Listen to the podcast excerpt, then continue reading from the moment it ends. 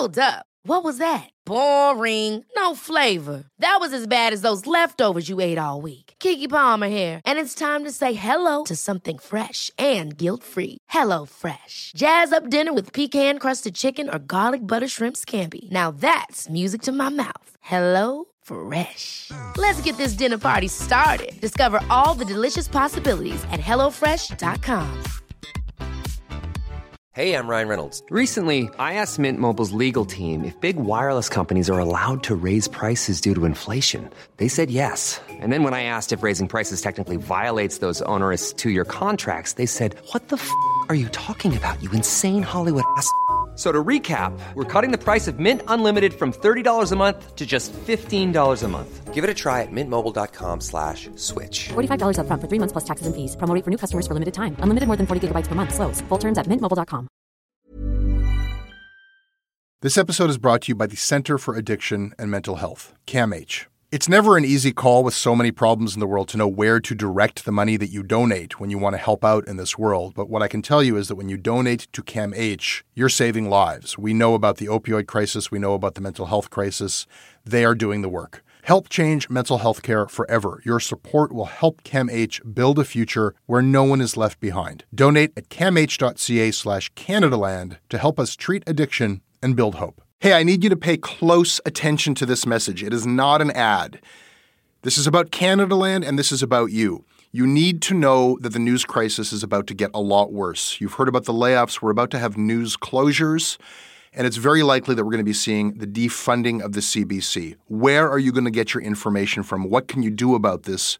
You can support Canadaland. We need you to. And so for this month and this month only, you can become a Canadaland supporter and get everything our supporters get for just two dollars a month. That is an almost eighty percent discount. The clock is ticking on this. It disappears at the end of the month, and then we will not offer it. We need your support. We need to keep news coverage alive in Canada. Go right now to canadaland.com slash join. And thank you.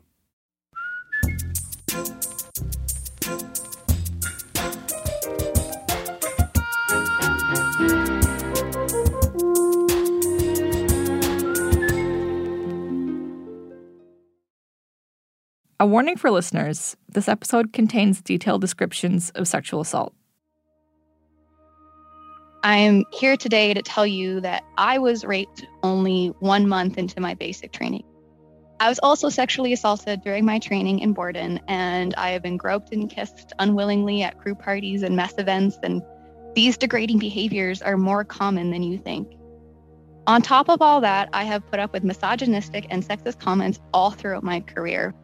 I joined the Canadian Armed Forces in July of twenty eighteen, and since then, I feel like I've experienced a lifetime worth of sexual assault and misconduct. When I left the military, I felt betrayed, abandoned, broken, and like I was still at fault. I could not comprehend how I got charged for being raped. They used my, um, my statements against me, forced me to stand beside my attacker. Um, I couldn't understand why I got harassed on ship, and then I got released straight out of the psych ward. So I kept asking questions. I got my release changed. And then I kept thinking, I'm not the only one. When I found someone else that was like me, we finally went forward and we came public. But I wouldn't even tell people who I was because I was embarrassed for coming public and having rape in the military. And I had people put me down for it and degrade me for it and, and tell me that it didn't even happen. Getting justice for incidents of sexual assault is generally very difficult for the average female in our Canadian society. It becomes more difficult when you are trying to get justice through the military under the National Defence Act, where there are more options to plead down to an N D A offence, which carries little consequences for the perpetrator. Most times, the victims pays greater price than the perpetrator when they come forward, and that is why most victims are reluctant to come forward. This issue is too important to get wrong.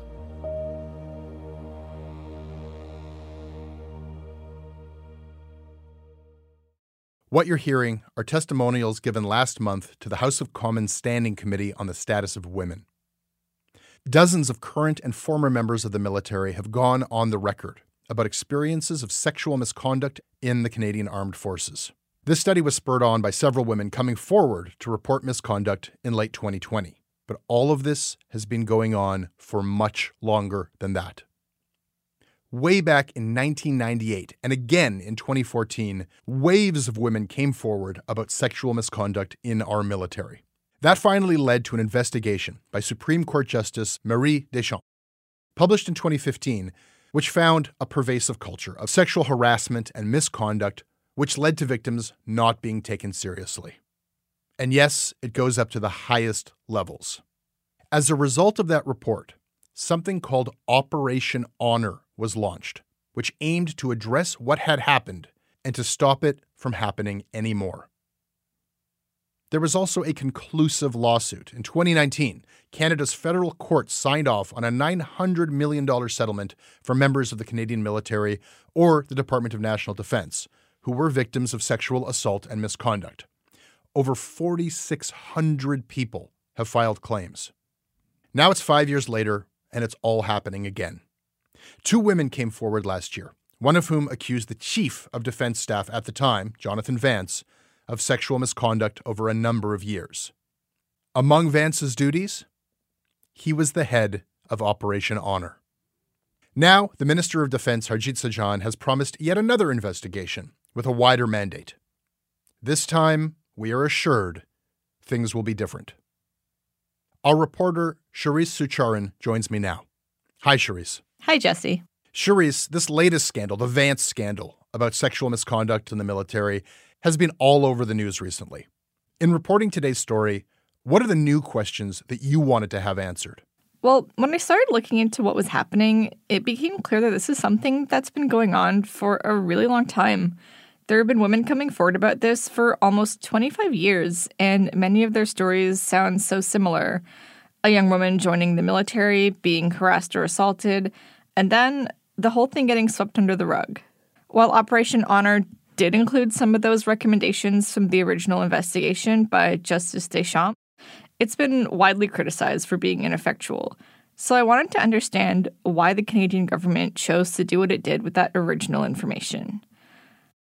I also wanted to know more about the process of the military court system, where the perpetrator tends to get off with a slap on the wrist and the victim suffers tremendously. We've known about this issue for decades. Why can't they solve this? And why should we believe that anything will be different this time? Okay, wait for it.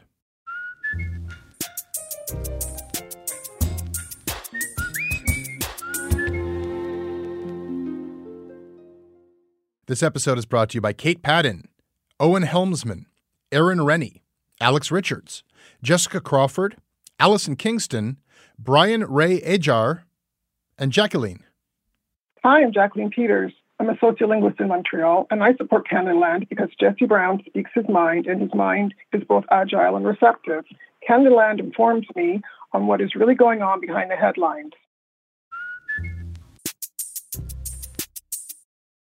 In nineteen ninety-eight, a photo of a young woman in uniform appeared on the cover of Maclean's magazine under the headline, Rape in the Military. In the cover story, Dawn McIlmoyle told her story about how she had been just one month into naval school when she was raped, and when she reported it to her supervisors, she was instead charged for being in the male barracks after hours. That McLean story, which also included reports from twelve other women, sent shockwaves across Canada. It was the first time many members of the public had ever heard that rape and sexual harassment were an issue in the military. But as powerful as that story was, not much changed in the military at that time. That December, a follow-up story ran in Maclean's with another young woman on the cover, Tracy Constable, asking what, if anything, had been done. Sixteen years later, yet another Maclean's investigation revealed much more of the same. This time, it was a young corporal named Stephanie Raymond on the cover with a similar story. And that story led to a wave of new reports and finally to the twenty fourteen Deschamps investigation and Operation Honor. And now there's a new wave of survivors yet again.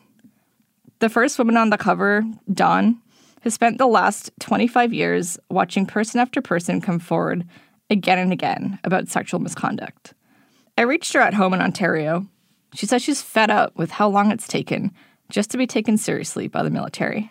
I was eighteen years old. Um, I didn't see much of a future in Peterborough. I didn't have the marks to get into university, and I wanted to do bigger things than just like college or staying at home. So I decided to walk up the stairs to the recruiting office instead of down the stairs to the arcade and join the military one day. I eventually wanted to become a doctor. I was hoping that I could get my foot in the door, take enough classes on my own that I could get into med- medical school, and then they would pay for my medical school and I would serve after as a doctor, was my eventual goal. So I was there for three months in basic training, and then my first posting was for my training to Esquimalt, and it was a month after I had gotten to Esquimalt that I was assaulted. I was told in nineteen ninety-seven that due to the fact that it happened in the barracks, of which the military is not responsible for, and I was not on duty, that they were not at fault. And now that we won the class action lawsuit two years ago, all of this has changed. So now I have to reopen my file, and all of these wounds, which I've had to open several times over the years to get what I actually am entitled to. And now I'm waiting again to see if they're finally going to say that they're responsible. In an odd coincidence, the military doctor on duty the day after Dawn's assault was Bonnie Henry, the same Bonnie Henry who's appeared constantly in the news this past year as B C's top doctor. It's been a constant reminder of the night she was assaulted. The next morning, I was bleeding and in so much pain, I went to the hospital, and she was the doctor on duty.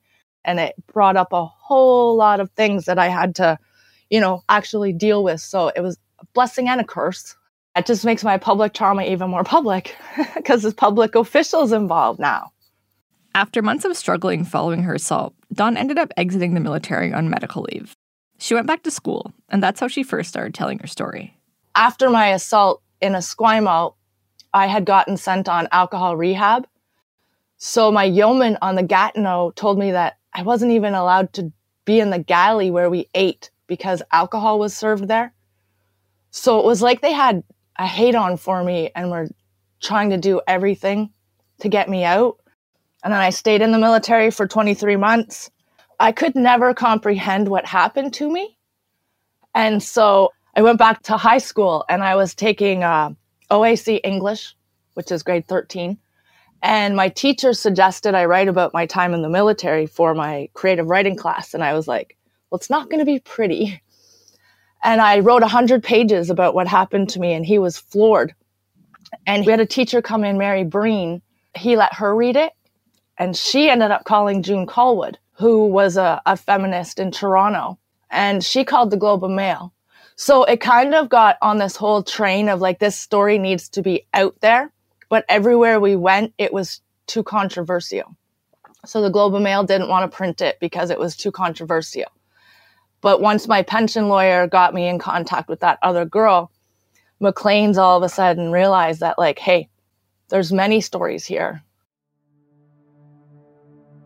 Because they had some other people they had heard from. So there was myself and twelve other women that came forward.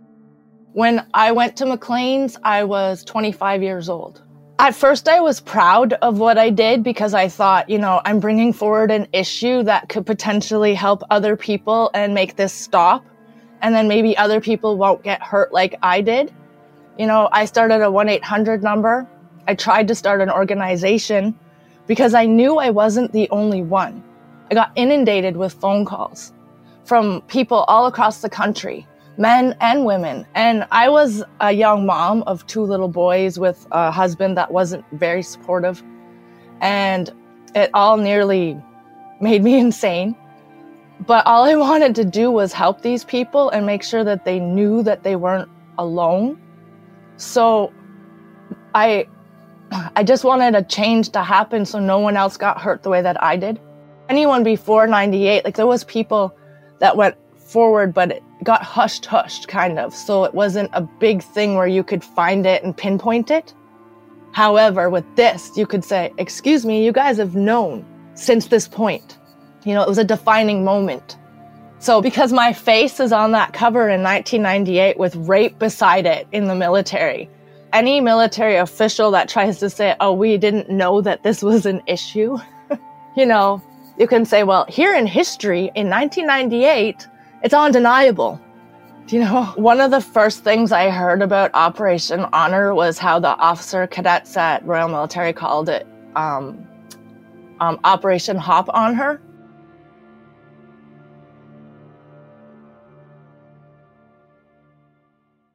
Dawn is hopeful that this time it'll be different, but she's tired of all the waiting, knowing that so many reports have already laid bare the problems within the military.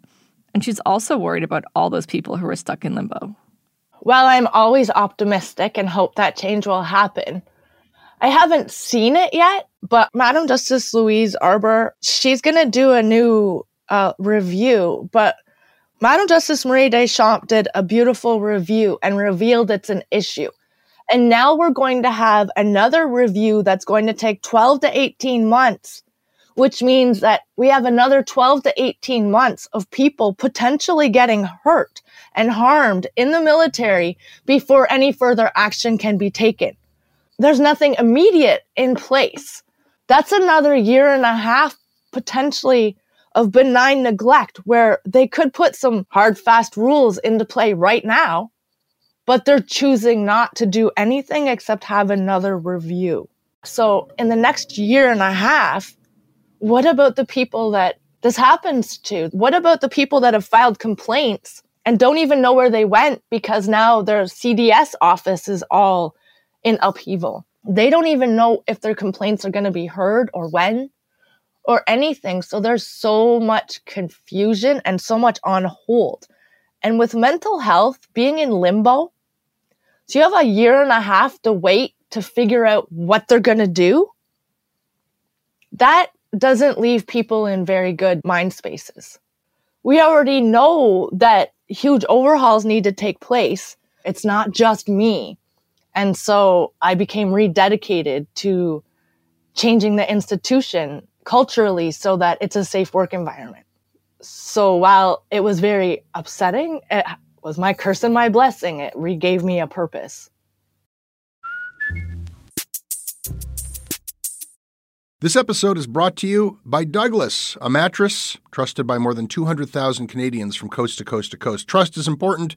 There are a lot of mattress lies out there, a lot of mattress liars. And I, I, I didn't intend the pun, but it occurred to me that there is one as I was saying those words. Listen, I am not lying to you. Uh, I have uh, experienced the Douglas mattress. It is an exceptional mattress at a surprisingly affordable price point. It is a mattress that sleeps cool, doesn't have that weird thing in the summer where the mattress gets like an oven. It's a very good product. It's delivered to your house in a box. You don't have to go to a big mattress store. It is a medium firm mattress, which is what Canadians prefer, and it comes with a three hundred sixty-five night trial and a twenty year warranty. What more can I tell you? Douglas is giving our listeners a free sleep bundle with each mattress purchase. Get the sheets, pillows, mattress, and pillow protectors free with your Douglas purchase today. Visit douglas.ca slash Canadaland to claim this offer. This episode is sponsored by BetterHelp. Uh, it's amazing the things that we tell ourselves to talk ourselves out of getting help. Anybody who's actually gotten help knows that the process of getting things off your chest, of taking your stressors, your problems, and just like not letting them be bottled up, working through just conveying them to somebody, half of the battle is just doing that. You unburden yourself. And you know what? If you have a real mental health professional, no, they don't have magic bullets or magic words that make it all go away. But often they can help you see things a little bit differently and guide you to strategies or tools or to a new perspective that actually does help. As the largest online therapy provider in the world, BetterHelp can provide access to mental health professionals with a wide variety of expertise in mental health. Because you listen to this podcast, you get ten percent off of your first month at betterhelp.com slash Canadaland. That's betterhelp.com slash Canadaland. Donna Regigal also experienced sexual misconduct in the military. Like Dawn, Donna started off as a seventeen-year-old in the early nineties, with dreams of medical school and a career serving her country. Also like Dawn, Donna was sexually assaulted early into her military career. But right now, she's unable to talk about that. Donna left the military in ninety-seven, but eventually rejoined in two thousand six to work in public affairs, believing things might have changed. But she again found a culture where constant jokes, sexualized humor, and women being objectified in uniform were all part of daily life at the base. For the most part, she said she was able to shrug it off, until one incident crossed the line. But by that time, Donna was able to use Operation Honor to report the incident, and she describes how going through the process of reporting ended up getting her in trouble. Here's Donna. In twenty twelve, I was out on exercise in Shiloh, and one of the things that I'd asked for was special permission to go to the gym while I was on exercise. I was training to run a half marathon in Winnipeg at the time, so I wanted to be able to go to the gym and keep my training up. So I had ten journalism students with me on that exercise, and one of them was a student that I had worked with for the whole year prior, so she and I were pretty good friends. And she asked if she could come to the gym with me, and I said, sure. So away we went to the gym, and it was just her and I in the change room, and we were sort of laughing and chatting and being very loud, but we always have fun when we're together, so we had lots of laughing. And all of a sudden, she got really, really quiet. And I was reaching for, I was just reaching for my running shoes. And she said something under her breath, and I said, pardon? And I leaned forward. And she said, there's a guy in the in the room. He's watching us and he's masturbating. And I said, what? And she said, there's a guy in the shower area, and he's watching us in the mirror, and he's jerking off. She said, and he just ran out. Because he ran out the door to the back to the pool area. So I ran to the front, and I told them to lock the building down and call the M Ps that this person was in the building. So they locked the building down, and they called the M Ps. And the M Ps came. So one of them was looking for the guy. Two or three of them went with the guy. One of the M Ps was with us. And as we were walking through the shower area where he'd been standing, I stepped right in um, ejaculate. It was so gross. And then they found him. He was hiding in one of the bathrooms. So they arrested him and took him away. And then my friend and I were standing there. We're just kind of looking at each other like, what do we do now? Like, I don't know. And I sort of looking at him, thinking to myself, I've never been in this position before. I don't really know what to do. And so we got our stuff together, and we were at the front door when they took the guy away. And uh, as they're arresting this guy and taking him away, and they're already saying stuff like, it wasn't him, it was somebody else. And, oh, he was with me the whole time. We got his back. And I remember thinking to myself, like, what about my back?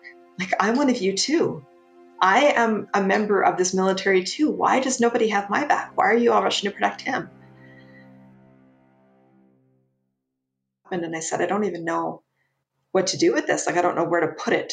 In my brain, I, I don't know how to deal with this. I've never been in this situation before. So then we get back to the office. And at this point, uh, the, the woman that was with me is very, we're very worried about what happened to this guy. Because again, we're just sleeping in tents. Like, we're on the base. Anybody can walk up and just walk into our tent. So um, we called the M P station, and I said, I was just wondering what happened to this person. And they said, he's been released, but he's escorted everywhere he goes. Uh, he's confined to barracks. And I said, okay.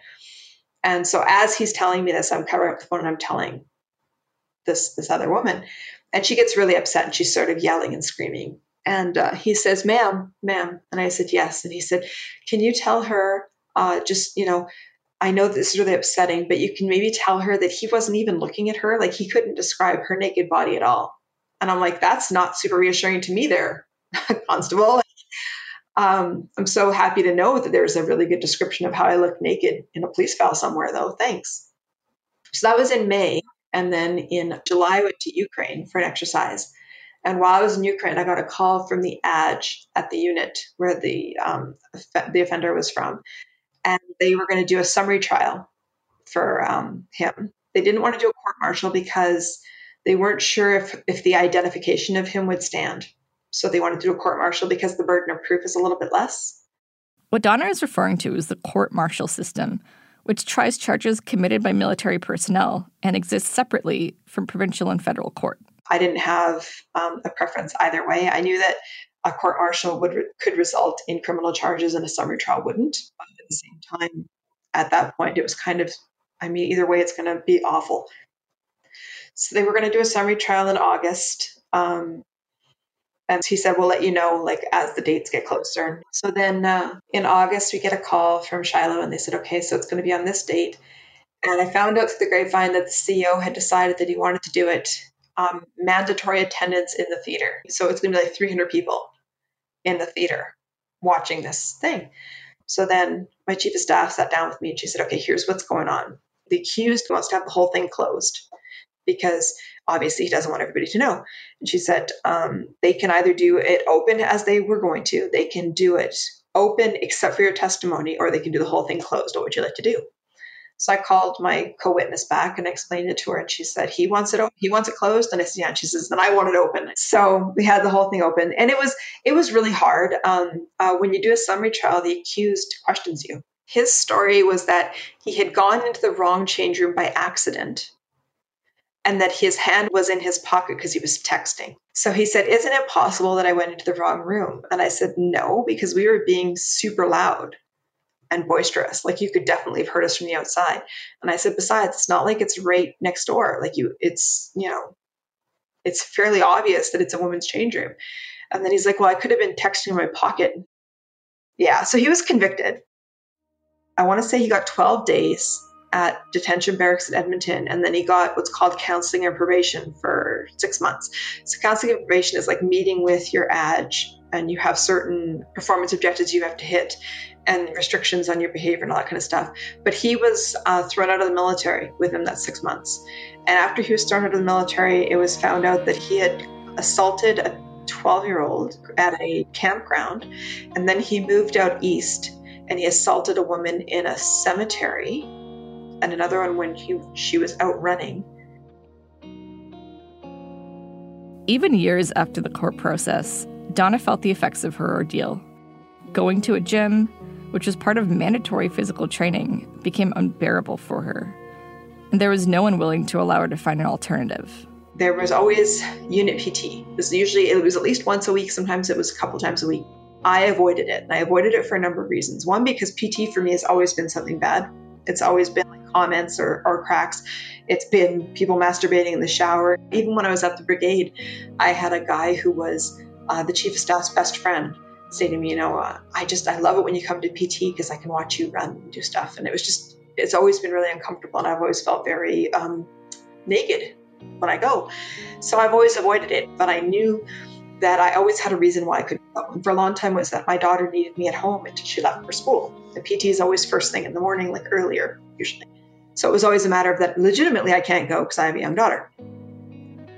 And it wasn't until I was out in Edmonton that my C O decreed that I had to go to P T, that it was mandatory, and that if I didn't go, that I would be brought up on, you know, not following an order. And I remember calling my friend, my supervisor, public affairs officer, because that morning I got up and I said, I've got to go to P T. And I got my workout stuff on and I looked in the mirror and I said, no, I need something else to wear because this stuff is too tight. I want to wear like a bag.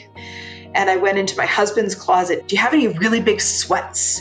Something really big. And he looks at me and he says, what? I said, I need bigger stuff. This is too tight. And he said, what do you mean? And I just, I fell on my knees and I started to cry. And he just kind of looked at me and he says, are you okay? And I said, I'm really not. I shouldn't be crying. I'm crying because I don't want to go to the gym. This is so bizarre. So I called my boss and I said, I can't go to P T. I'm having a panic attack. And he said, why? And I said, because I was sexually assaulted at a gym and I can't do this. And I just blurted it all out. And he said, okay. He said, I don't know what to do. And I said, I don't know what to do either. And he said, okay, well, you're going to have to talk to um, the major in charge. And I said, I really don't want to. And he says, I know, but you have to. And I remember driving to work that morning knowing I was going to have to meet with this major. And I thought to myself, if I could get into a car accident, that would be great. Not like a fatal car accident, but just like break a leg or something.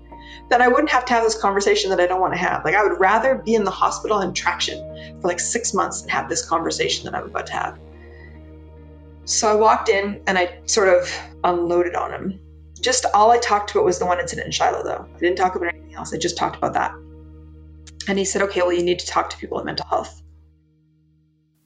So at this point, while Donna is struggling with the residual effects of her trauma, Operation Honor is underway. But she explains that Operation Honor, while a good start, ultimately failed her. So Operation Honor kicked up, and I saw an announcement come out, and they said, we're looking for people to do what they're calling a restorative engagement, which is if you've had an incident of sexual misconduct and you're comfortable doing it, we're encouraging you to present it to your chain of command so that they can better, you know, understand the human element of this. And I remember reading it and thinking to myself, well, that's a terrible idea. Nobody's going to want to do that. And then I thought, oh man, if nobody does this, then it's dead. Like, then it's not going to work. People need to do this. So I said, okay, well, Donna, you're a captain, you're an officer and a leader. you have to do this. That's, it's your moral imperative. So I was wearing my fleece, and, and then I threw my rain jacket over top, and I hung up my rain jacket and still had my fleece on. I was sitting in the back of the room because they said, okay, well, you'll come up after break. And then they went on break. And when they went on break, the chief warrant officer for operations came over to me and he said, you're not supposed to be wearing your fleece in the mess. And I said, I promise I'll take it off before I get up, but I need it right now just because I'm shivering because I'm so cold. And he said, just make sure you take it off before you go up to the front of the room. And I said, absolutely, I won't wear it in front of the room. He said, okay. Well, I told my story. And there's a couple of questions, but in general, everybody was kind of horrified at how badly, you know, some of these things were handled. So the whole thing took about forty-five minutes to an hour. Got back to my seat and I picked up my BlackBerry and I opened it. And there was an email sent by the operations chief to the operations commander to say that I should be brought up on charges because I was wearing my fleece in the mess. And I remember just thinking to myself, are you effing kidding me? Like, they sent it while I was telling the story about, I'm like, are you, are you actually kidding me right now? I cannot believe that after all of this, really? I felt like I'd kind of spent a long time screaming into the void and it just kind of, they just ignored you.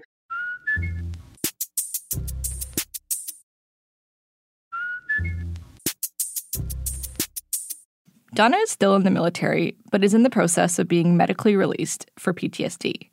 She has plans to go to medical school after. She's worked to develop a training course for the military, and she helped to form the support group Survivor Perspectives. Donna, like Dawn who I spoke to earlier, is committed to supporting victims. But the fact that victims need them for support shows just how badly the military's own response has failed. We've heard how reporting an incident can lead to the victim being charged, and how even after something is reported, you're left to deal with your trauma on your own. When Donna reported her incident to Operation Honor, she was still made to feel uncomfortable and unsupported. Why did Operation Honor fail to prevent so many reports of sexual misconduct? I talked to Emma Phillips. She's a lawyer, and she was legal counsel to Justice Deschamps for the twenty fourteen review of sexual misconduct in the military, which was the basis for Operation Honor. And she helps to explain why some of the key recommendations from that report weren't implemented and what needs to be done going forward. I find it interesting looking back at the mandate. Her mandate was quite technical. It was, you know, please review the definition of sexual misconduct in the official policies. Please review the adequacy of policies, procedures, and programs, and, and look at the training of C A F members. She wasn't being asked to review the culture of the armed forces. I don't think it would have occurred to anybody to ask her to review the culture of the armed forces. And when she conducted those meetings and those interviews with members from across the country, what she really came to learn was that there was a really significant, pervasive, sexualized culture, that that culture gives rise to more serious incidents of sexual violence. Um, And that there was a very, very deep sense of concern among members about reporting. And so in many ways, what she was really having to address through her report was the denial of the armed forces that this is even an issue that needed to be addressed, because again, they were just referring to their own surveys, which said very low incidence.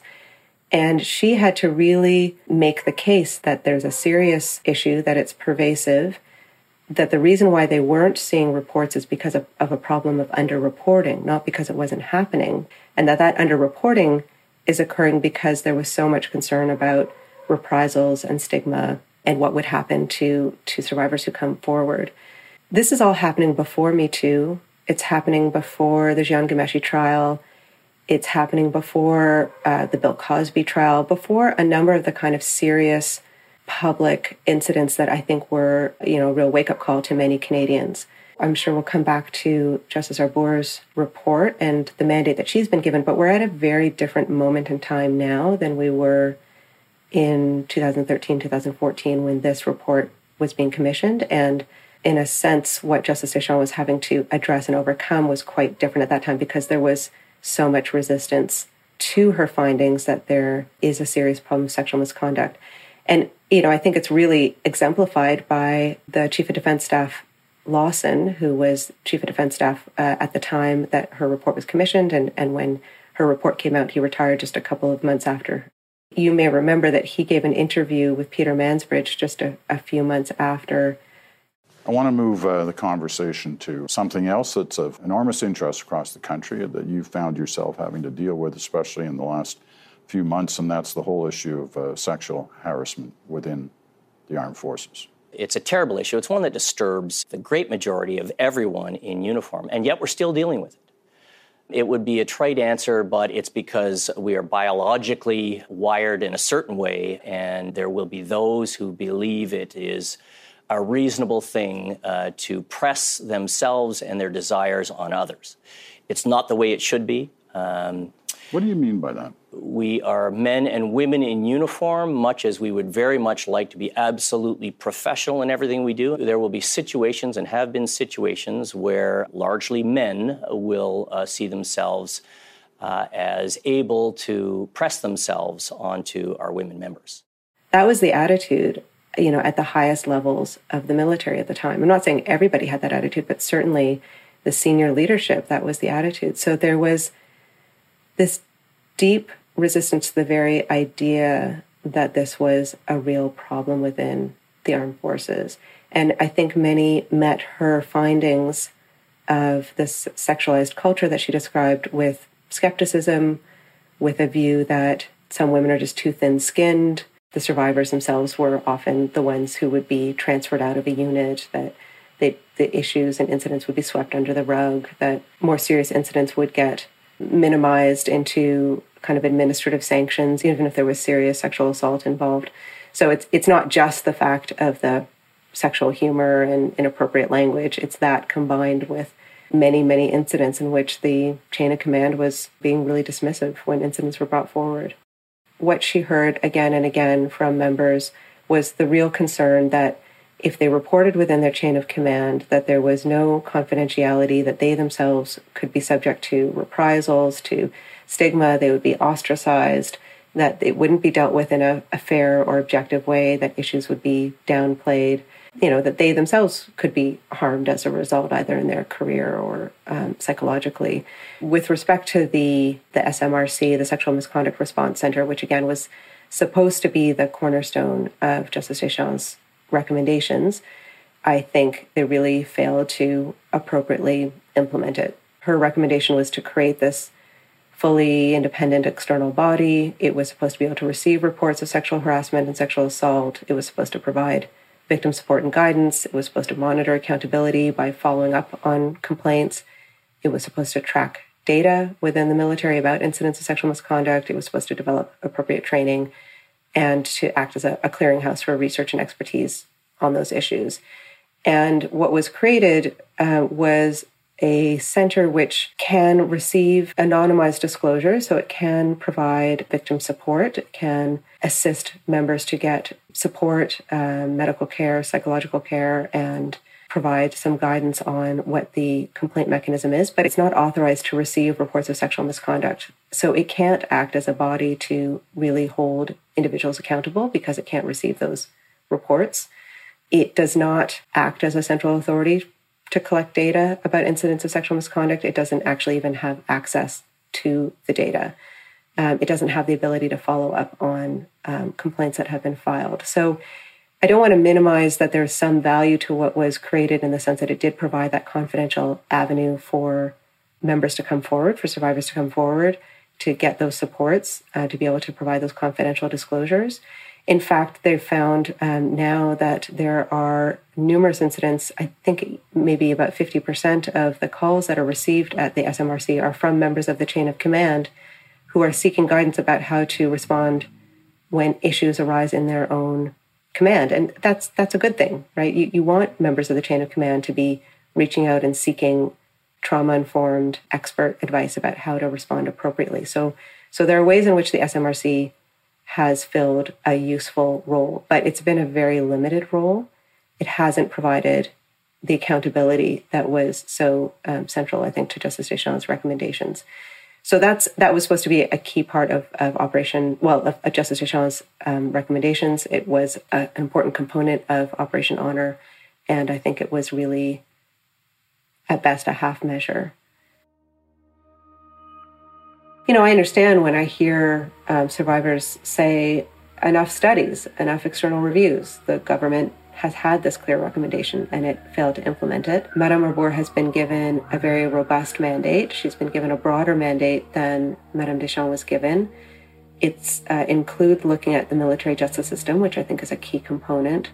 It includes looking at promotion and leadership structures, which is really important to addressing those broader cultural issues that we've talked about. She is herself someone with great credibility and independence and a strong voice um, who will say what she thinks. She won't pull her punches. Um, and we're, we are in a different moment today than we were six years ago. So she's not facing the same hurdle that Madame Deschamps faced of trying to just convince the leadership that there's even an issue here that needs to be addressed. We know that there's an issue, and it's an issue that goes to the highest levels of the leadership of the armed forces. And there's a, there's a crisis in the leadership of the armed forces because of this um, endemic, pervasive culture of sexual misconduct. So she has a window of opportunity now that is different from what Madame Deschamps had. I think that to get that change that we need to see happen, we have to maintain public pressure, we have to maintain media scrutiny, and we have to support the voices of survivors and the and who are continually calling for the change. The Canadian government has certainly stated that they are going to implement whatever Justice Arbour recommends. They have committed themselves to implementing an external oversight body. They've committed themselves to implementing her interim recommendations. But it's obviously the case that once things are out of the public light, the pressure is off, and maybe there's a change of government, um, things can change. And so I think we really need to keep that public pressure on government and on the Department of Defense and on the Chief of Defense staff to ensure that uh, the momentum that we have now is, you know, results in, in that concrete change. I have faith that Madame Arbour will have a strong voice, um, and when she comes out with her recommendations, I hope that media scrutiny, you know, continues to be brought to bear on what the government's reaction is and whether or not they actually follow through on the promises that they've made. Over the next few months, we'll see how this new investigation plays out. Hopefully, it will lead to much-needed changes in the Canadian Armed Forces. But many survivors remain skeptical. And it can't be overstated what a significant role the people who have come forward have played in getting to this point. For some, it's been over twenty years, and they are still fighting that same fight. I'm going to leave you with a final thought from Dawn. Well, when I joined the military, I wanted to be a part of something bigger. And I did a documentary for Ryerson University, and I sent the trailer to Madame Justice Marie Deschamps, and she sent back, "How does it feel to be a part of something bigger?" And I realized that even though my military career was cut short, I learned so many valuable lessons that made me me. And then I actually did become a part of something bigger, because there's myself and many others that are going to get culture change happen in the military and shift the paradigm and make it a safe work environment for everyone. My pain really has been turned into a purpose.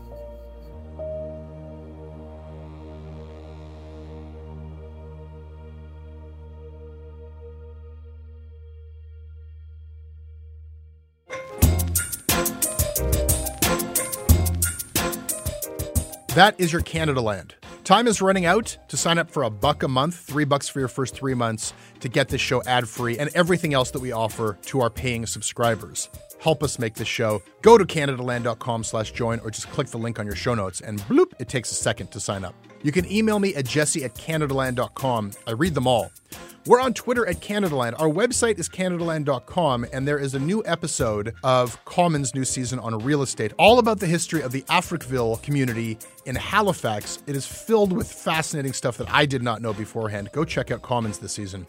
This episode is produced by Sharice Sucharan, Tristan Capacchione, and Damilola Oneme. Our theme music is by So Called. Syndication is handled by C F U V, one oh one point nine F M in Victoria. Visit them online at c f u v dot c a. If you like this show, now's the time. Please support it.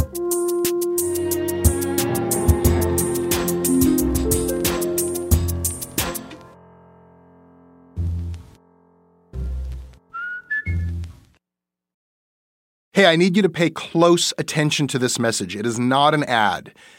This is about Canadaland, and this is about you. You need to know that the news crisis is about to get a lot worse. You've heard about the layoffs. We're about to have news closures. And it's very likely that we're going to be seeing the defunding of the C B C. Where are you going to get your information from? What can you do about this? You can support Canadaland. We need you to. And so for this month and this month only, you can become a Canadaland supporter and get everything our supporters get for just two dollars a month. That is an almost eighty percent discount. The clock is ticking on this. It disappears at the end of the month, and then we will not offer it. We need your support. We need to keep news coverage alive in Canada. Go right now to Canadaland.com slash join. And thank you.